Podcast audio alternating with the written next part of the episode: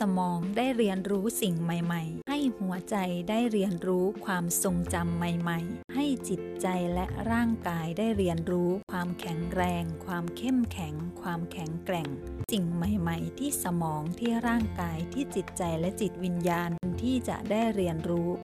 ได้รับการฝึกใหม่